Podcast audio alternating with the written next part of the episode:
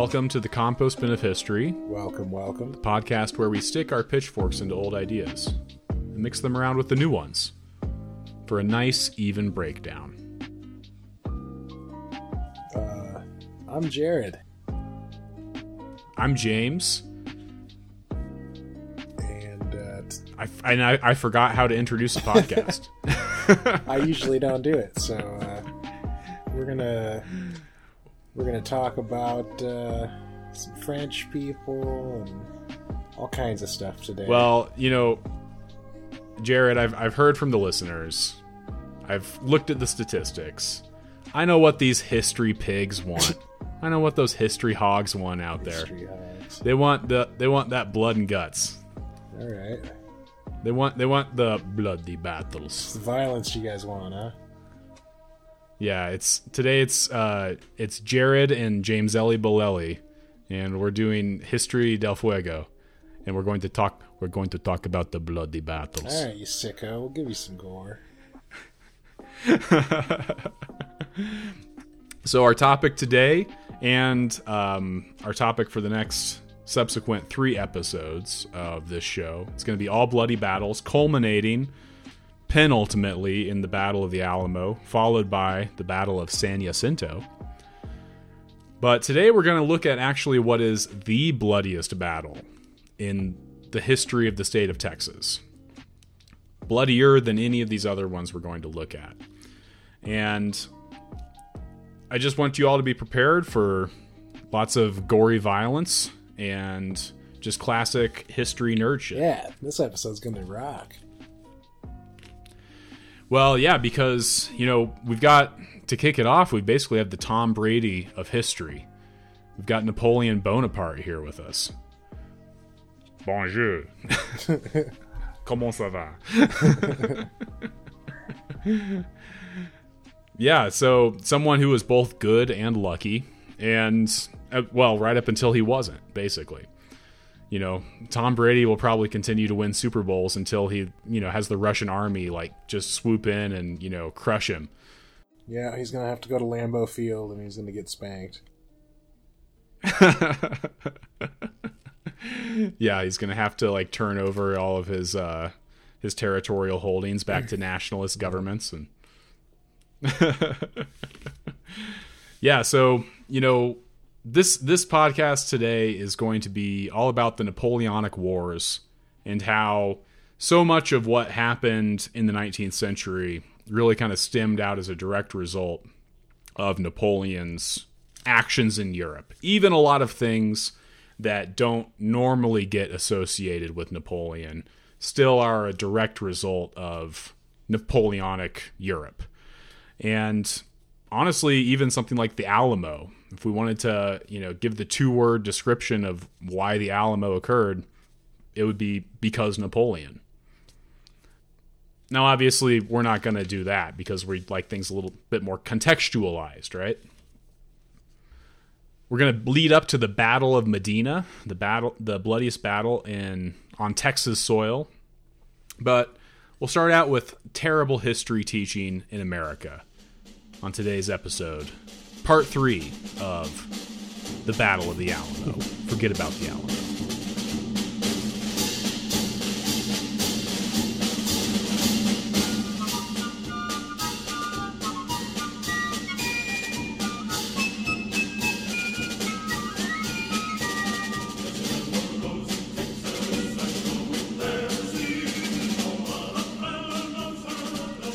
So, Jared, what do you remember learning about the War of 1812? Uh, the White House burnt down. Yep, that was a that was a highlight. Yep, Britain besieged Washington D.C., burned down the the White House.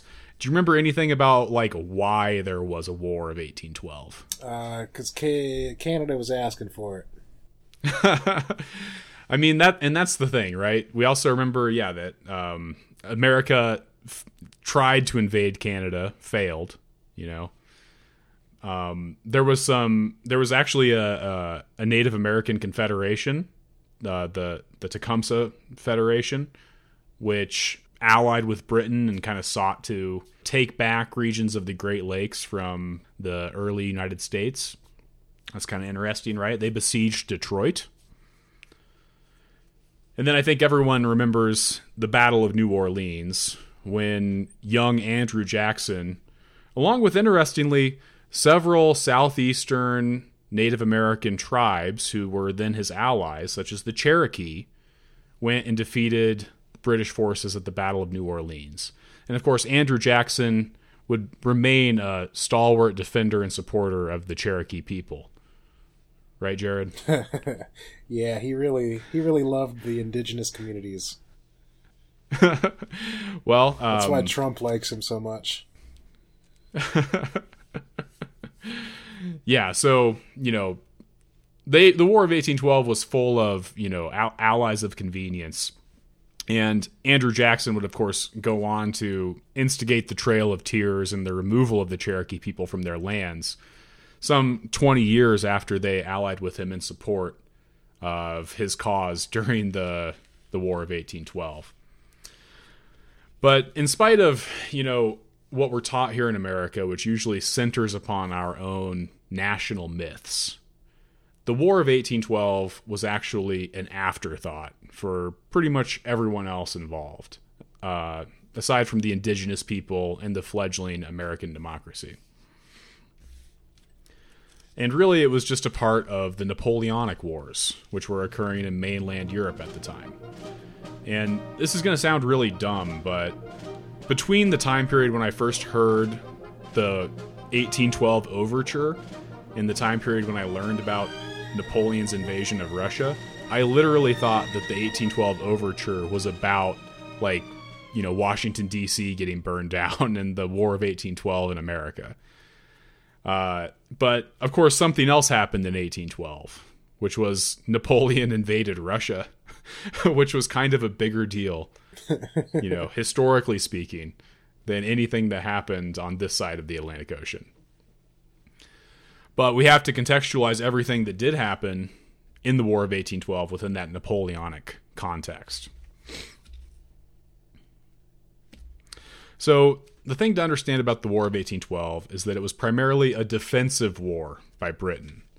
And in, fa- in fact, it was declared by America on Britain uh, at the time. In terms of winners and losers of the War of 1812, pretty much all of the European powers got what they wanted out of it. You know, um, for England, it was a defensive war, and they managed to kind of contain America while, you know, fighting Napoleon on the European continent.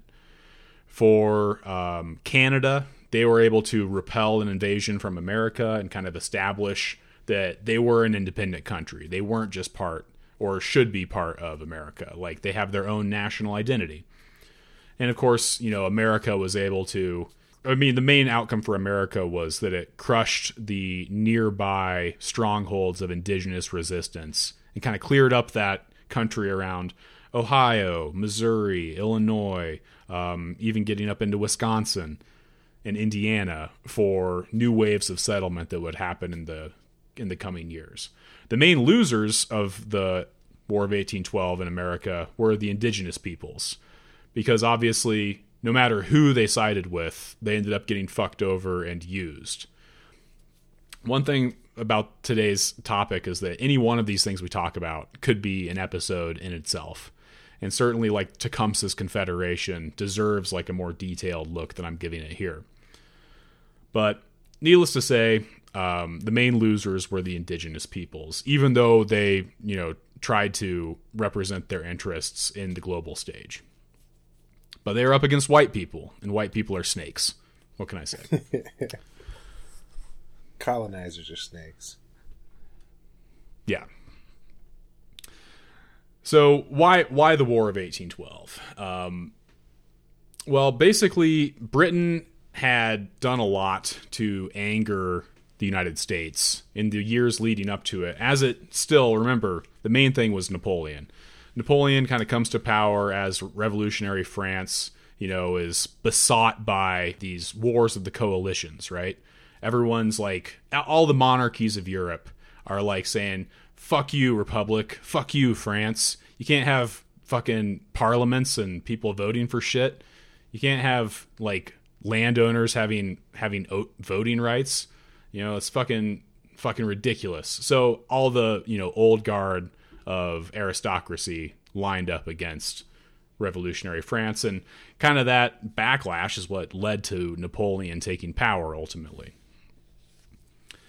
Now, as Britain sought to contain that, they had to build up their naval forces. And one of the ways it did that was through this time honored practice of Shanghaiing.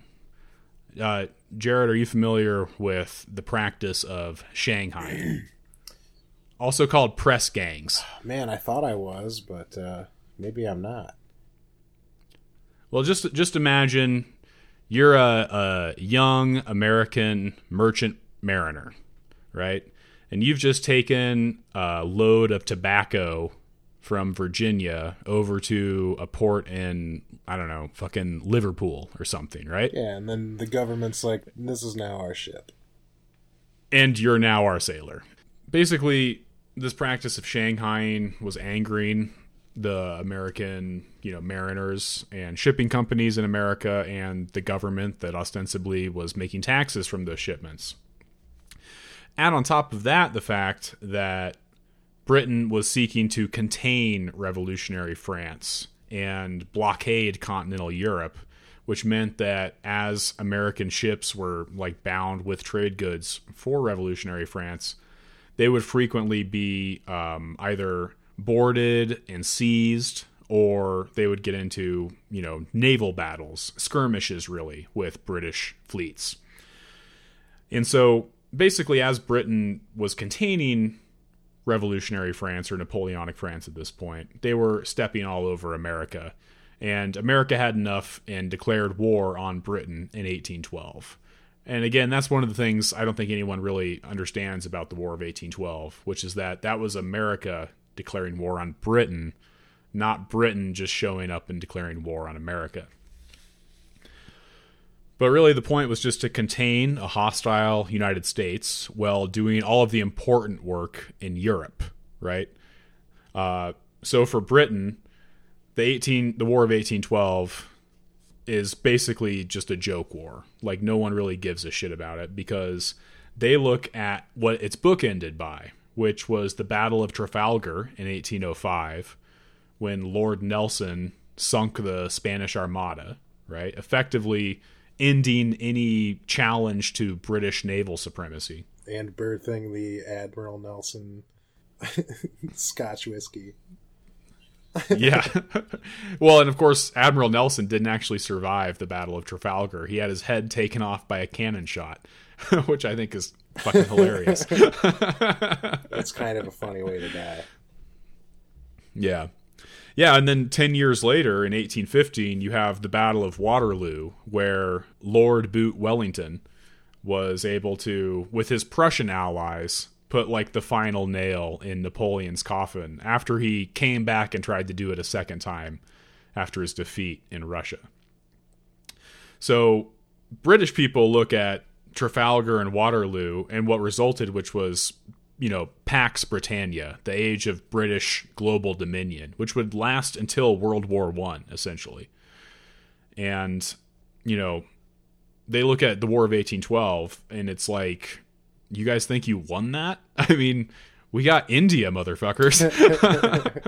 like compared to America, like India at the time was, you know, way more valuable, right? So basically they don't give a shit. And this is the weird thing though, which is that Spain in the Napoleonic Wars and the events that would happen in Spain with relation to Napoleon would actually have a lot more of a direct result and effect in American history than anything that actually happened in the War of 1812. Far more monumental what happens on the Iberian Peninsula than the burning of Washington, D.C. So we'll recall from past episodes that Spain and France, during their dynasty period, were ruled by cousins, both House Bourbon dynasty cousins. And therefore, Spain had supported France during the Seven Years' War and also the, the War of American Independence, by which Spain was an ostensible ally to the United States. But we'll also recall that some of those Bourbon reforms that, you know, the French cousins were trying to implement in Spain and its colonies were pretty unpopular because they were doing things like, um, you know, privatizing religious institutions, you know, or nationalizing religious institutions, seizing uh, Catholic lands and missions for the state to sell off, essentially. And they were doing this both in, you know, mainland Spain and in the New World. And with a body of people who were traditional Catholics, that was a big snub in the face. You know, we talked about like the cattle roundup in New Spain last time those types of things made people angry. And when Spain became de- like destabilized during the Napoleonic Wars, it had major effects in New Spain. So, whereas the Habsburgs had created a Byzantine decentralized system for the Spanish colonies, the Bourbons had sought to centralize it and increase control which kind of you know just plays into that age old spirit of the lathe right?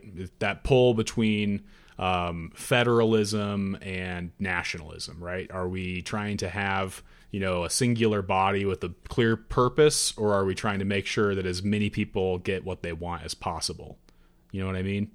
Yeah let's do all those things well so Spain was a pretty inconsistent ally for France as uh, the revolution got started and Napoleon came into power. Obviously, the, the Bourbon monarchs of Spain were not happy when revolutionary France killed one of their cousins, right? Put him on the guillotine, famously.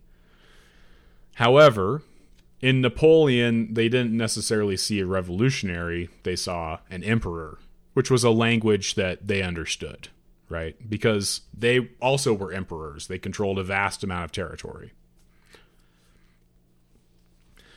So, some of these social divisions started to pop up in Spanish society itself.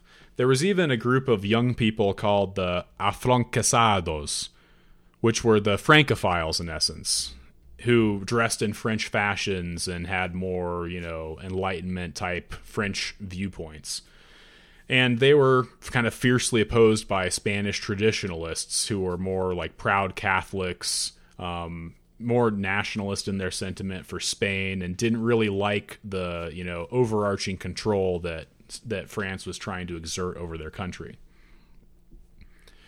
And after the Battle of Trafalgar, when Spain lost its armada, basically Spain's whole reason to support Napoleonic France just dried up because now Britain ruled the waves and was unchallenged.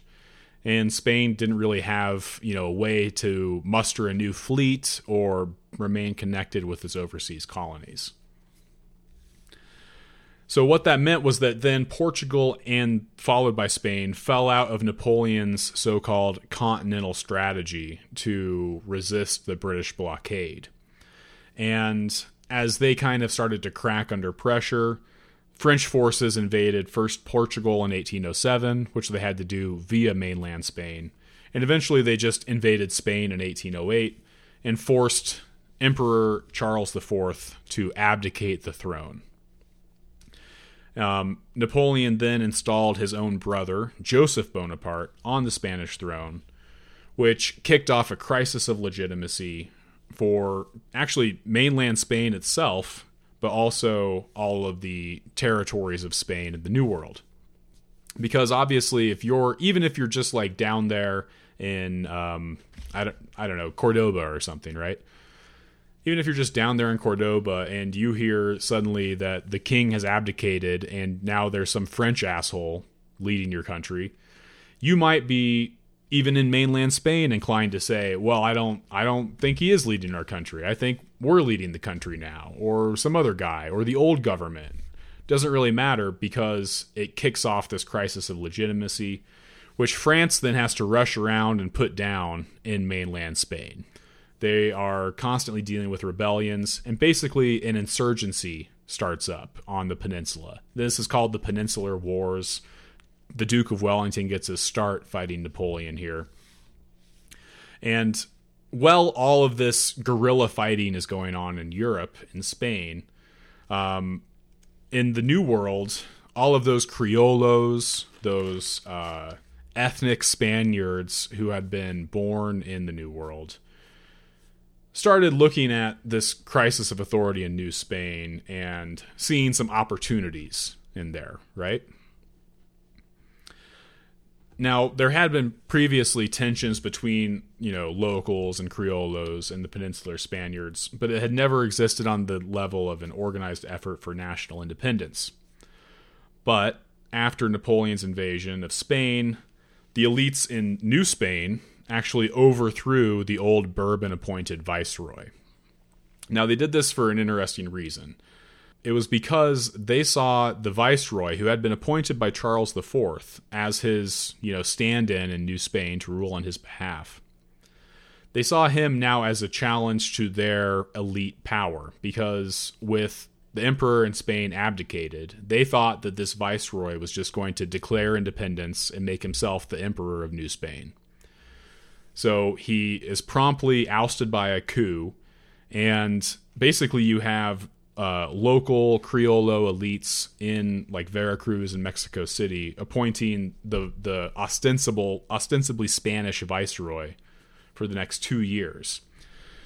Now, eventually, the the junta in Spain that was still defying Napoleon sends this asshole to go and you know whip things into shape in the New World. They're able to get a ship out through the English blockade.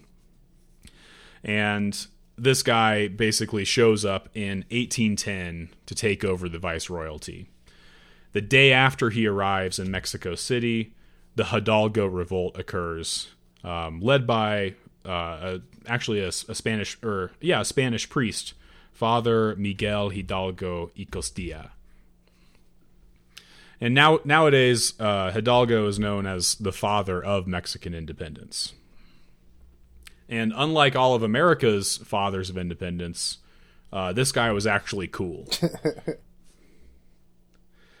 so, first of all, he was a very learned priest. He was a polyglot. He spoke a lot of languages. He was pretty friendly to the Enlightenment. And actually, he had two daughters. So he was not like one of those lame priests who like listens to the rules about not having sex with women and stuff. He was basically like, "No, I'm going to just lead my normal life and be a priest, thank you." So not a huge fan of authority, right? Sounds like an alright guy. Yeah. And in fact, he only got into the priest game because of all, and this is so funny because we talked about this last time. He only got into the priest game because of all the debts he incurred from the two landed estates that he owned. He was actually like a privileged landowner, but as he inherited all this land, he also inherited the debt. And basically, he was like, "Oh shit! Now I'm like poorer than I used to be, and I have So to." just doing a priest for the tax breaks. Exactly. That was it. Yeah. so he's there, and you know he kind of is watching all this chaos and tumult occur um, amongst the the local elites, and you know just getting b- snippets of information from back in Europe. And when this new viceroy arrives, basically he's like, "No, fuck this. We need to have an independent New Spain." Now it was interesting because he didn't tie that to any particular political agenda. He never once said, you know, we need to have like a republic or a democracy. He just said the way things are going right now is bad and we shouldn't be doing all this bad stuff. He didn't tie it to any kind of broader goal. He was just was like bad. And so on 16th of September 1810, Father Hidalgo releases this cry of Dolores. Basically, he just walks into church on a Sunday to give his normal sermon, but instead he sparks off a revolution. He says, Long live religion! Long live our most holy mother of Guadalupe! Long live Fernando VII, the rightful ruler of Spain who had been deposed! And long live America! And down with bad government. So, you know, he's kind of trying to wrap himself in a lot of idealistic and nationalistic phrases here. And but is generally remaining positive, but then he's like it's bad government. Bad government is the problem. I'm not going to say what the good government is, but the bad government definitely is bad. Right? Which, you know, kind of a clever idea. Keep it vague. yeah. and and honestly, you know, that was very appealing to people. He basically uh, got workers from local estates. He liberated people from jail, which is a classic revolutionary move, and basically just formed a good old peasant mob. And they proceeded to like raise hell all over central Mexico for well over a year. However, among the hell that they raised, they also killed a lot of those Criollo Spanish elites, right? Because they looked at them as the agents of oppression for the Spanish monarchy. Well, wherever would they get that idea, though? Maybe it was the like the previous 200 years of treatment. Oh, okay.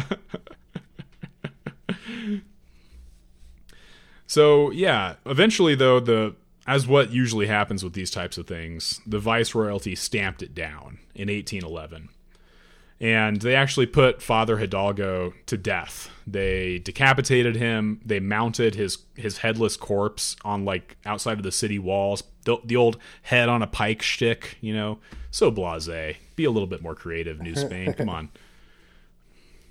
But basically, throughout the entire, you know, Spanish uh, or Mexican War of Independence, Father Hidalgo's corpse then just basically like sat up there outside of Mexico City as a warning to other rebels.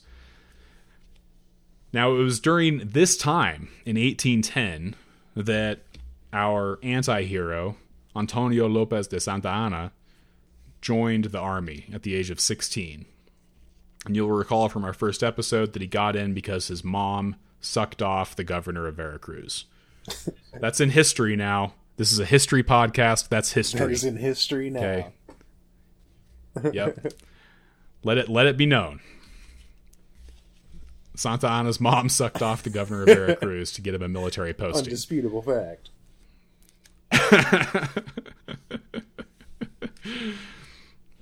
So again, even though there was like this crisis of legitimacy, the Criollo elites in New Spain basically still supported the Spanish regime, um, even though it had been ostensibly toppled back in Spain. But it was the source of their power, right? Like if you're running a racial society and you're like pure Spain blood and you're super proud of that, suddenly having Spain be a hot mess, not a good look for you, right? Because maybe it means that all that like blood shit is just dumb and you're actually just a rich asshole. It'd be a shame. It'd be a shame if people figured that out. Right, yeah. So yeah, Santa Anna started out by fighting for the crown along with most of the other Criollo elites as these rebellions and revolutions started to pop up in Mexico or in New Spain at this time. Um, one of those in 1811, this guy Juan Bautista de las Casas actually led a revolt in uh, San Antonio de Bexar or de Bejar, where he actually overthrew and captured the Spanish governor, and you know he he took the Alamo, right? Like that's where it is. Um, but like most of these, it was only a matter of time until the Royalist army showed up and crushed the revolt. And a similar uprising was crushed just south of there in Nuevo Santander in 1811. But interestingly, one of the rebels, Bernardo Gutierrez de Lara, who was a strong supporter of Mexican independence and a blacksmith by trade, decided to look abroad for help.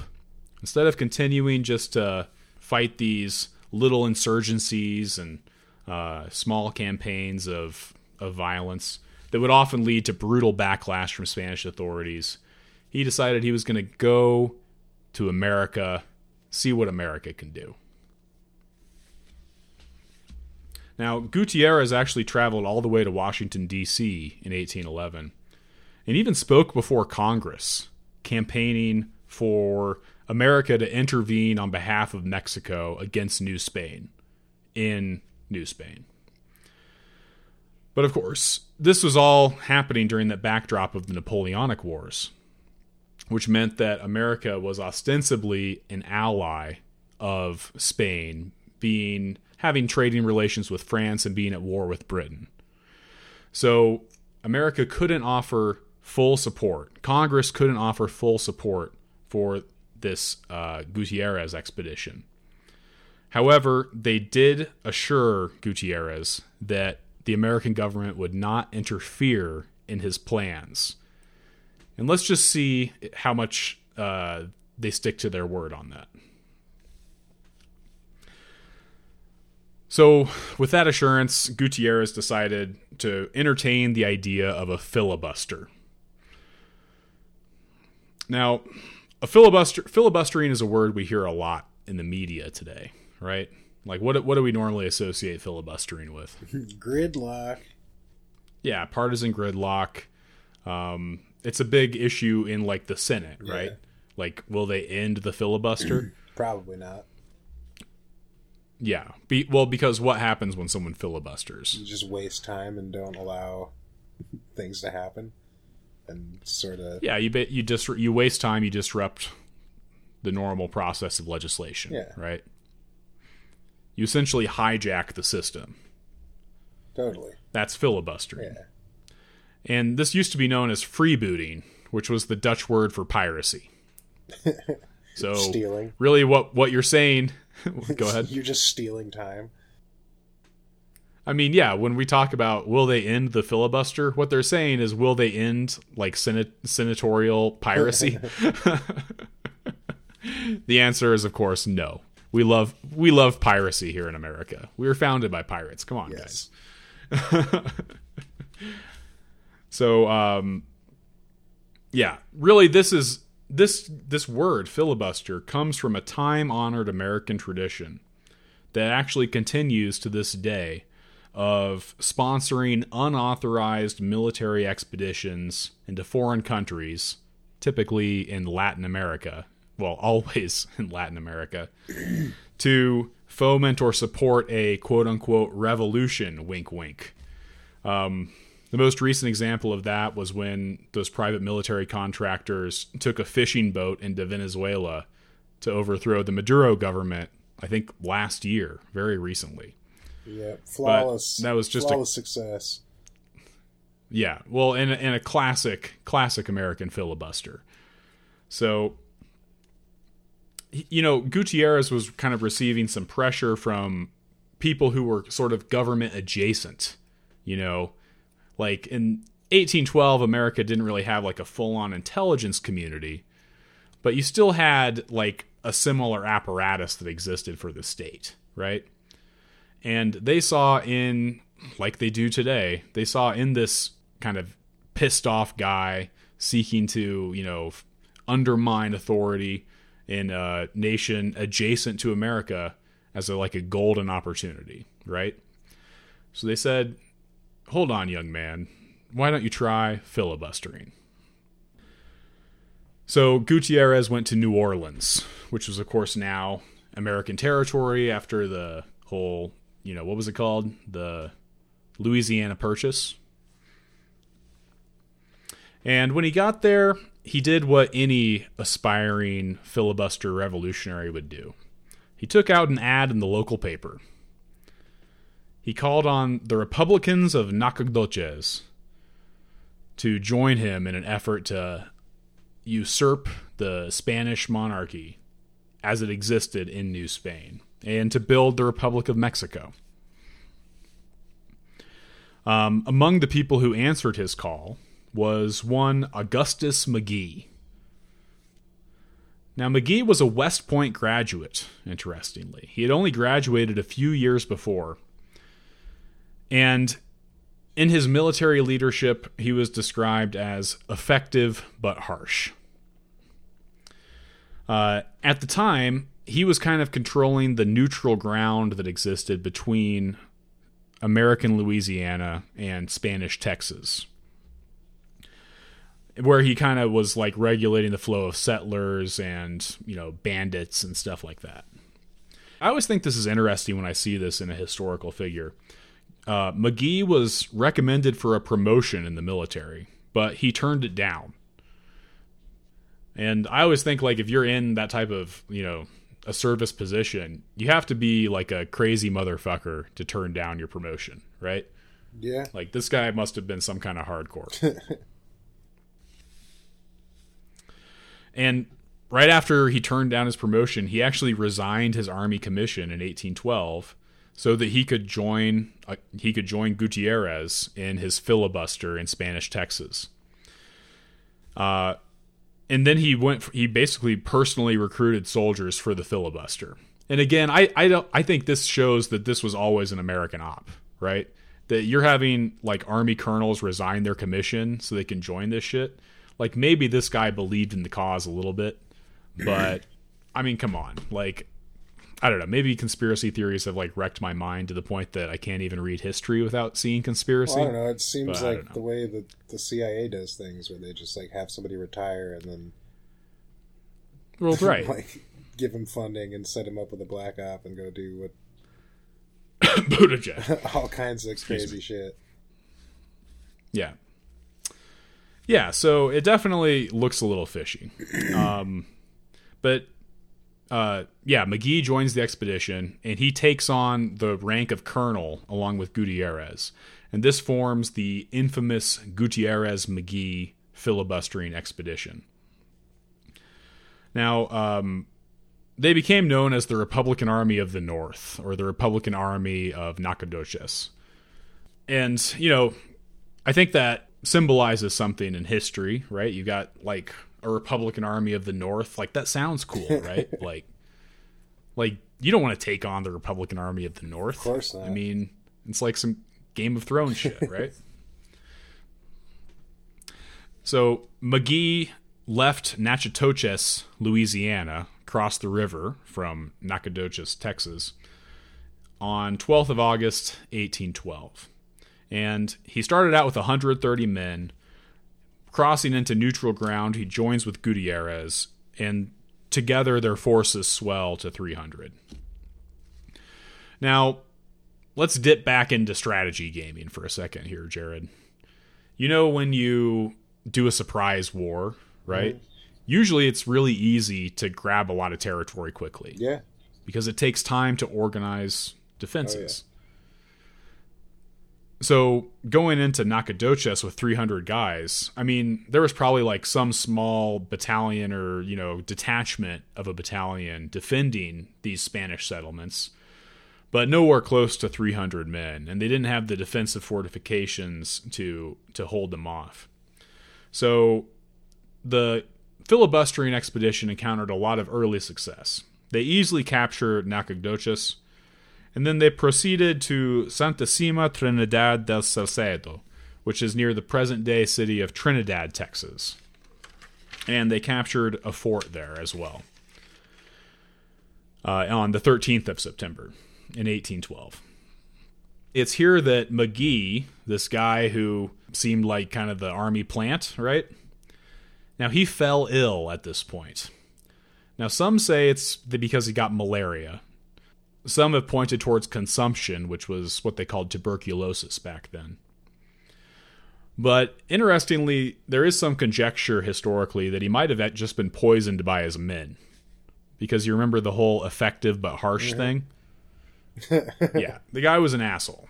Somebody just poisoned So him. it seems it seems not unlikely that someone on the filibustering expedition which again is a band of pirates. So is it really surprising if they poison their leader? I don't think it's that surprising. I don't know. You trying to say pirates have no honor? Among thieves, yeah. uh, so yeah, Magee falls ill, but they're bolstered by their success, and they continue to march deeper into Spanish Texas, advancing to the Presidio La Bahia near modern Goliad, Texas. There's a huge fort there. You can look up the picture of it online. It looks really impressive. It's actually pretty fucking cool. And they're able to capture that without too much trouble. And this is actually just down the river from San Antonio de Bejar, right? Because if you think about like the state of Texas, it has coastline, but then it kind of spreads out in different tangents as you go inward. So just marching along the coast of Texas, you know, not that far, marching inland, that's when you start getting into the distances. So they're able to advance on Goliad and take the fort there, just down the road from San Antonio. And it's by this point that they start to run into the defenses of the Spanish viceroyalty. The Spanish governor of Texas, a man named Salcedo, had actually seen the newspaper clipping that Gutierrez had taken out back in New Orleans, right? Like he knew the filibuster was coming because they put an ad for it in the paper. Just like last year, the Venezuelans knew that the the fishing expedition was coming down the river because they had basically advertised it on like Twitter beforehand, right? Like, like it, this this kind of shit is always like pretty obvious when people try it. Um, so he had a force of 800 men that numerically outnumbered the uh, numerically outnumbered they outnumbered the the filibusterers, right? But by this point, by the time they get there, the filibusterers are like locked up tight in the fortress at Goliad, okay, the Bahia. And the Spanish the Spanish governor Salcedo essentially just besieges the Bahia over the winter of 1812 to 1813. And despite besieging them for four months, uh, during which Magee died of his sickness, actually, um, they were unable to capture the fort. Now, Magee died on the 6th of February, 1813, and another American by the name of Samuel Kemper then took command of the filibustering expedition.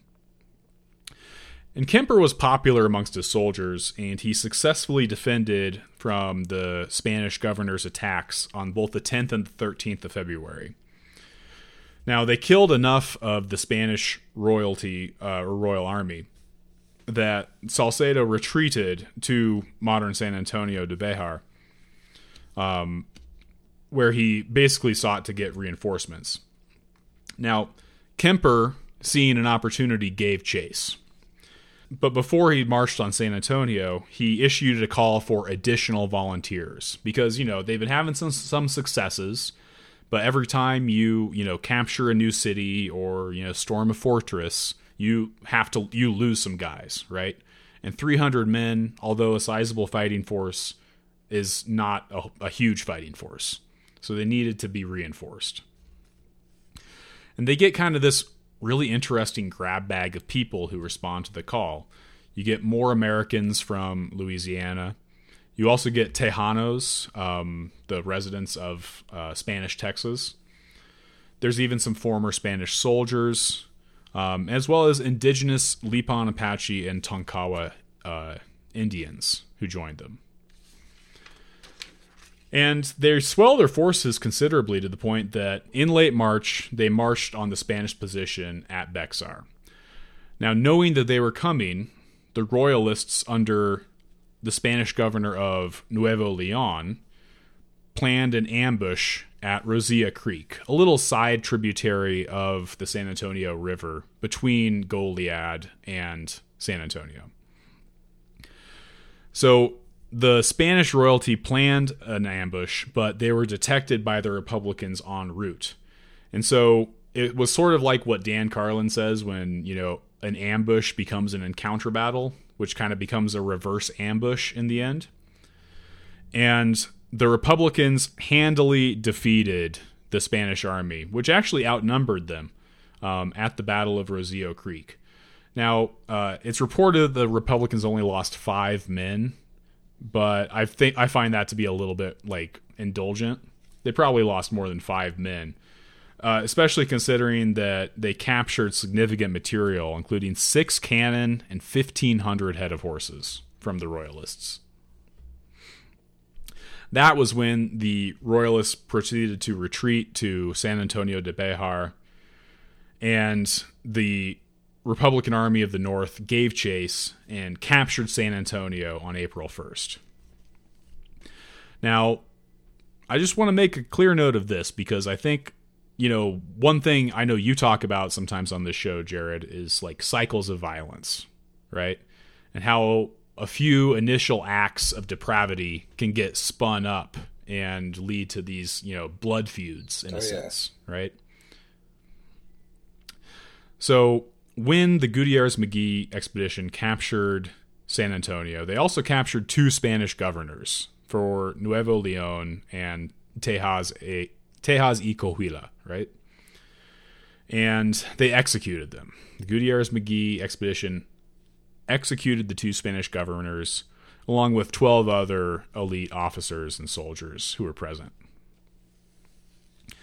Now, that was followed on the 17th of April by the first Texas Declaration of Independence. The Republican Army of the North drafted a declaration for the state of Texas within the soon to be Republic of Mexico, hopefully. And they adapted the green flag of the expedition, which represented again Magee's Irish roots, although by now he was dead. And then Gutierrez declared himself governor of the new state of Texas in the Republic of Mexico. Now, that little power grab maneuver and also, you know, executing the old governors and stuff proved a little bit too much for some of the Americans who were along on the journey. In particular, Kemper, the erstwhile leader of the force, along with a hundred others, then quit and returned to Louisiana. Now, he didn't take like all of the Americans with him, but he took a lot of the leadership. And that led to some dissension within the ranks of the Republican Army of the North, as there was now a vacuum at the top. Meanwhile, south of there, Spanish General Jose Joaquin de Arredondo had begun to assemble a reprisal force of roughly 1,500. Now, he was doing this like in a very Napoleonic fashion, as he was basically moving through the countryside, living off the land, and conscripting peasants into his army. Another Spanish force, a small force with about 900 people, eventually made it up to San Antonio on the 20th of June 1813 and laid siege to the Republican army in San Antonio. The American colonel Henry Perry had taken command from Samuel Kemper and defeated the Spaniards at the Battle of Alazan Creek. And that success, midsummer in 1813, led to more support for the Republican cause. And interestingly, another series of American leaders showed up. Um, the first was a, actually a former Spanish royal officer named Jose Alvarez de Toledo. Now, he had been fighting the Americans ostensibly sometime before in Florida, but had ultimately changed sides and joined the American cause. You know, I think we can think of this as um, who was that? You remember that guy uh, in the Iraq War? He was kind of like a child of the Iraqi nobility who always had like a beef with Saddam. Yeah, I don't remember And, what his uh, name ba- is. Yeah, but he just like fed fake intelligence to the Americans until they invaded, Yeah. essentially. Like the Americans kind of told him, like, "Hey, just tell us whatever," and exactly. exactly. Yeah. And I mean, I think that's really highlighted because accompanying him is a U.S. special agent named William Shaler. And they arrive with more support from American American people, you know, filibusterers, on August 1st. Now, interestingly, and I think this is very telling as well, upon arrival, Toledo and Shaler initiate a propaganda campaign against Gutierrez. Remember, it's the Gutierrez Magee expedition. He declared himself governor. And basically, they, they exploit on that dissension that already exists in the ranks. And they lead to Gutierrez essentially being afraid for his life to the point that on August 6th, he too flees back to Natchitoches in Louisiana. So now the Magee is dead. Gutierrez of the Gutierrez Magee expedition has fled. And you have some kind of shady figures who've come in at the last minute to lead this fledgling Republican cause. So, this former Spanish officer, Toledo, took charge of the Republican Army of the North, but the dissension within the ranks persisted. Um, Toledo wanted to fight the Spanish in Bejar, in San Antonio. But Colonel Perry and some of the local San Antonians, and I'm using San Antonio and Bejar kind of interchangeably now at this point, they convinced him to spare the city of the destruction that would come with municipal conflict, right? Like city fighting. So instead, Toledo decided to take the fight to the Spaniards and try a surprise attack of his own. So on August 15th, Toledo, Shaler, and the Republican Army of the North moved out of San Antonio and marched south, hopefully to engage in a surprise attack on the Spanish forces which were en route to Bejar. They left with a large force, 1,400 people. So they had really swelled considerably in size from 300 that they started out with. They marched about like 14 miles south of San Antonio over a couple of days and then made camp on the banks of the Medina River near modern Leming, Texas. Now, Leming is only about six miles away from this point on the Medina River, and it was in Leming that the Spanish forces under Arredondo were camped. They had a slightly larger force of about 1,800 men. Now, but remember, these were, you know, recent conscripts, these were peasants. Just because they had more people doesn't necessarily mean they were better trained or better suited than the filibusterers. And so essentially you have these two forces that were camped out about six miles apart from each other in August in Texas. And that leads us to the day of the battle of Medina, August 18th. Now, I think to kind of indulge the environmental aspect here, we have to consider that you've got six miles between two groups of forces, and it's August in Texas. Whichever group has to do the most movement in that six miles is going to be pretty tired and hot and thirsty. So Toledo had decided to do an ambush as Arredondo and the Spanish continued to march towards San Antonio. So they had set up their forces in a, you know, the military would call it defile. We just call it a canyon. Where they were basically intending to box in the Spaniards once they arrived. However, Arredondo had likewise sent out a scouting party of cavalry to try and locate the Republican position on that same day. And it was the scouting party of cavalry, not the Spanish army, that entered the ambush near Medina. So there was a brief exchange of fire, and the Spanish cavalry retreated. Now, this is where like the fog of war comes in, right?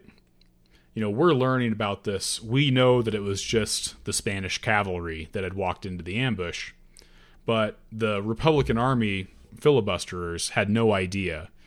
They just knew that some people on horses showed up, there was firefighting, they were shooting, and then they saw this huge dust cloud kicked up by the cavalry as they rode back towards the Spanish forces they looked at that dust cloud and they thought that they had just encountered the entire army. And they decided to give chase. Now, allegedly, Toledo had said this is a bad idea, but the, you know, again, there's dissension in the ranks. People are wanting to do their own thing at this point. So the Republican Army heads off after the Spanish cavalry in what is now the daytime in the Texas heat of mid August. So as they were giving chase to the cavalry, the Republican army was slowed by the sandy terrain, pretty typical of a like river valley. And they had to drag heavy cannons through this deep sand, which was, you know, well, a huge drag. And so this lasted throughout the day as they struggled over the six miles of terrain in the heat uh, to finally approach the Spanish forces near the river of Medina.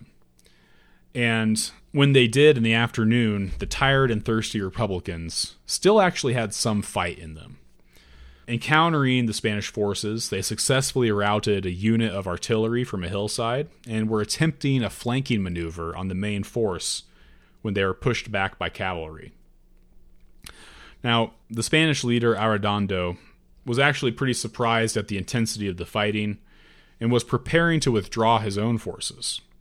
But a Republican defector from the Republican Army informed them that the Republicans were attempting to disengage because of their own exhaustion. Hearing that, Arredondo ordered his troops forward instead of retreat. And as they pressed on the tired, heat stroke ridden, and just, you know, thirsty Republicans, the Republican Army of the North broke and fled in disarray. And what happens when an army breaks, when you can't retreat in normal fashion? Well, you have a massacre, and that's that's what happened. Toledo and Shaler, the American agents, ostensibly, fled directly to Louisiana once they realized the battle had turned against them, and essentially abandoned their army to its fate. They would both go on to, you know, lead out long lives, but of the 1,400 men under their command, only 100 survived that day. 1,300 men were slaughtered in the Texas heat that afternoon. There were no prisoners taken. Anyone who turned themselves in was summarily executed by the Spanish forces. So most of the army was killed in pursuit, and the Spaniards then marched on San Antonio, where they proceeded to basically purge all the rebels from the city. Another 300 collaborators of the Republicans were executed in San Antonio. And the Spanish army under Arredondo continued basically retracing the steps of the Gutierrez Magee expedition back to Nacogdoches and rooting out collaborators and ex- doing mass executions the whole way. Now, I gotta say, this seems pretty harsh, but remember, these guys had killed not one, but two Spanish governors. And in a hierarchically organized society like, you know, New Spain, that's a big insult, right? They basically killed the political leadership. And moreover, if we look at all the other rebellions that were happening around Mexico during this Mexican War of Independence, this was actually pretty par for the course because the whole point was to avoid that type of insurgent campaign that Napoleon was fighting back in Spain, right? You can't ha- you can't fight an insurgent campaign if there aren't any insurgents. Right? So kill everybody. It's the simple answer. So yeah, they carried this campaign of violent reprisal basically right back through Spanish Texas. And among those soldiers doing this in Arredondo's army was a young first lieutenant, only 19 years old, Antonio Lopez de Santa Anna. Now, during this campaign of violent repression, he's been he's been in for three years now. Yeah, he's 19. He's been moving up the ranks quickly, though. He's already a first lieutenant. Like, he actually was was cited for his bravery during this expedition. Yeah, school's going well. It's going really well for him. And he well learned the lessons of his superior officers on this expedition. And basically would, you know, kind of take his own style of governance and his own military tactics from what he learned. This would kind of presage the later events of the Alamo. Now, importantly, what Arredondo and the the reprisals in Spanish Texas did were two things that would kind of sow some seeds that would, you know, sprout bitter fruit later on. The first is the seeds of cultural animosity, okay? Even though this was like a multi ethnic force in the Gutierrez Magee expedition, it was hard not to see that most of the leadership were white Americans and a lot of the the fighting men were filibusterers who to the Spaniards had no no business being there. Likewise, as they drew forces from Spanish Texas, uh, they basically then paved the way for Arredondo to do some creative destruction because as he's going through and massacring all these people, he's essentially opening up the space for new waves of capitalism to come in. And where do you think they're going to come from? a little closer, yeah. but yeah, again from Louisiana and Mississippi and Alabama. So there's some creative destruction, but there's also the seeds of cultural animosity. And as, you know, the the War of Independence continues to play out, that's going to be kind of like a seed in the back of the minds of future settlers of Spanish Texas and then Mexican Texas. so that basically covers the Battle of Medina, the bat, the bloodiest battle on Texas soil in history, as far as we know. Over 1,300 dead. Um, meanwhile, back in Europe, well, things didn't exactly go well for Napoleon either. We already kind of covered that, you know, he lost in Russia, that he tried to come back and then lost again at Waterloo in Belgium. And with the the defeat of Napoleon in 1815, well, that basically ended the American War of 1812 because there was no longer a reason to be mad at Britain. And it also effectively ended the Spanish insurgency on the peninsula. What happened was, after Napoleon or Joseph Bonaparte abdicated, Spain got its old king back, Fernando VII or Ferdinand VII. But too much had, had happened. Too many Republican ideals had kind of infected those mainland Spanish citizens during this insurgency. And after Spain got its king back, then it got the liberals. Liberal Spain um, ousted Ferdinand VII in 1820. They instituted a liberal constitution in Spain, which sought to reform some of the relationships between, you know, mainland Spain and its New Spain holdings. And that is what basically led to a Criollo revolt in New Spain, and all of these guys who had been fighting for the Spanish royalty, like Santa Anna, to switch sides. As now they were no longer defending their their class and their race, they decided what they didn't want to fight for was, you know, um, this idea that like everybody should have rights and everyone should vote on things because they were the elites, right? So that was essentially why all these guys changed sides. The plan of Ayala or Iguala, I don't know how to pronounce that, essentially is what brought them all around. And Santa Anna, by this point, would kind of become a leader in the military fighting for this, you know, change of heart. And, but basically, you have an empire of Mexico declared by these royalists. And so you have like a Spanish emperor um, for a little while. I think he was a Habsburg again, actually. and then um, yeah, that that lasts for like two years, and then they overthrow that guy, and then you have the Republic of Mexico after the Empire of Mexico, and Republic of Mexico would be a little bit more liberal in their flavor as well. And one thing that they definitely wanted was for more money to come in, right? After fighting a revolution, what happens? You're usually fucking broke. Yeah, you gotta get right? some economic development going on you got to get some stimulus. And where are you going to get stimulus? But from the United States. And a new wave of settlers that would include the topic of our next episode one David Jim Bowie. Oh, yeah. Subject of the sandbar fight. All right, there was a lot there, but I just kind of whipped through it. I know you fell asleep at one yeah, point. Yeah, I didn't realize how tired I was. Well, I often listen to podcasts to fall asleep, so I'm going to count that as a compliment. Yeah. And oh man, I just didn't realize how beat I was. I did a lot of hiking today, man. Yeah. it snowed like six or seven inches today. Oh, nice. Yeah. And it's all gonna melt tomorrow, so I had to get out there and yeah, it was warm here today. enjoy it. Yeah, it's supposed to be like forty here now. Let's see. I did have one um, issue. I had a correction requested by Tickman. Oh, okay. Um, we accidentally caught, referred to the American bison as buffalo oh, in the last episode. I'm usually so just want to clarify that's an American bison.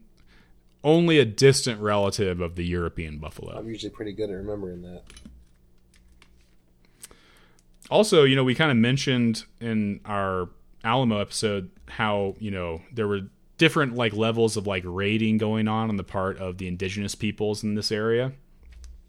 And we had mentioned the raid of San Saba where the the the whole like presidio and and uh or and uh, mission was like burned down, right? By uh, invading Apaches, I believe.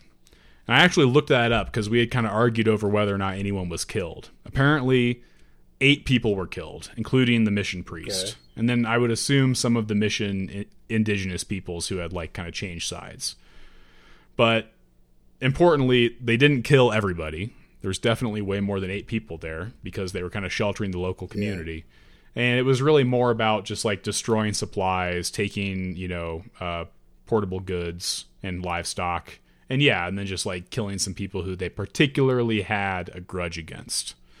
You know, sure there were some massacres on the part of indigenous peoples there were plenty of massacres on the part of Oh yeah, europeans on the indigenous peoples and what we think of as like the type of violence that you know we associate with like western movies um, or even like books like blood meridian by cormac mccarthy that would really come later on as a result of those you know upswings of cycles of violence like what we see with you know the conflict between Spaniards and Americans.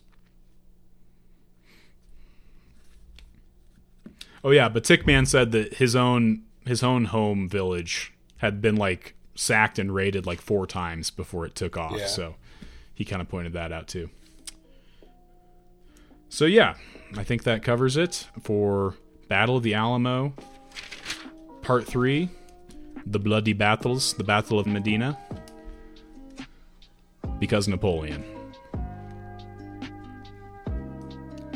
And honestly, like, why why is it there like Texas, California? Why is that all United States today? It's Napoleon. Uh, I don't know. Are you sure it's not something about bootstraps? I mean, I guess we like you know defeated the Tecumseh Confederation, so we got like Wisconsin and Minnesota out of that, right? Oh, great. Way to go. Jared's just loving his uh, status up there in the upper Midwest right now. 100%. Yeah, man, I don't know. Uh, anything, any any takeaways? Anything you want to wrap up with there, bud? Boy, I don't even know. This has got to be our most like laid back episode we've ever done. Well, I think you're pretty late. Totally.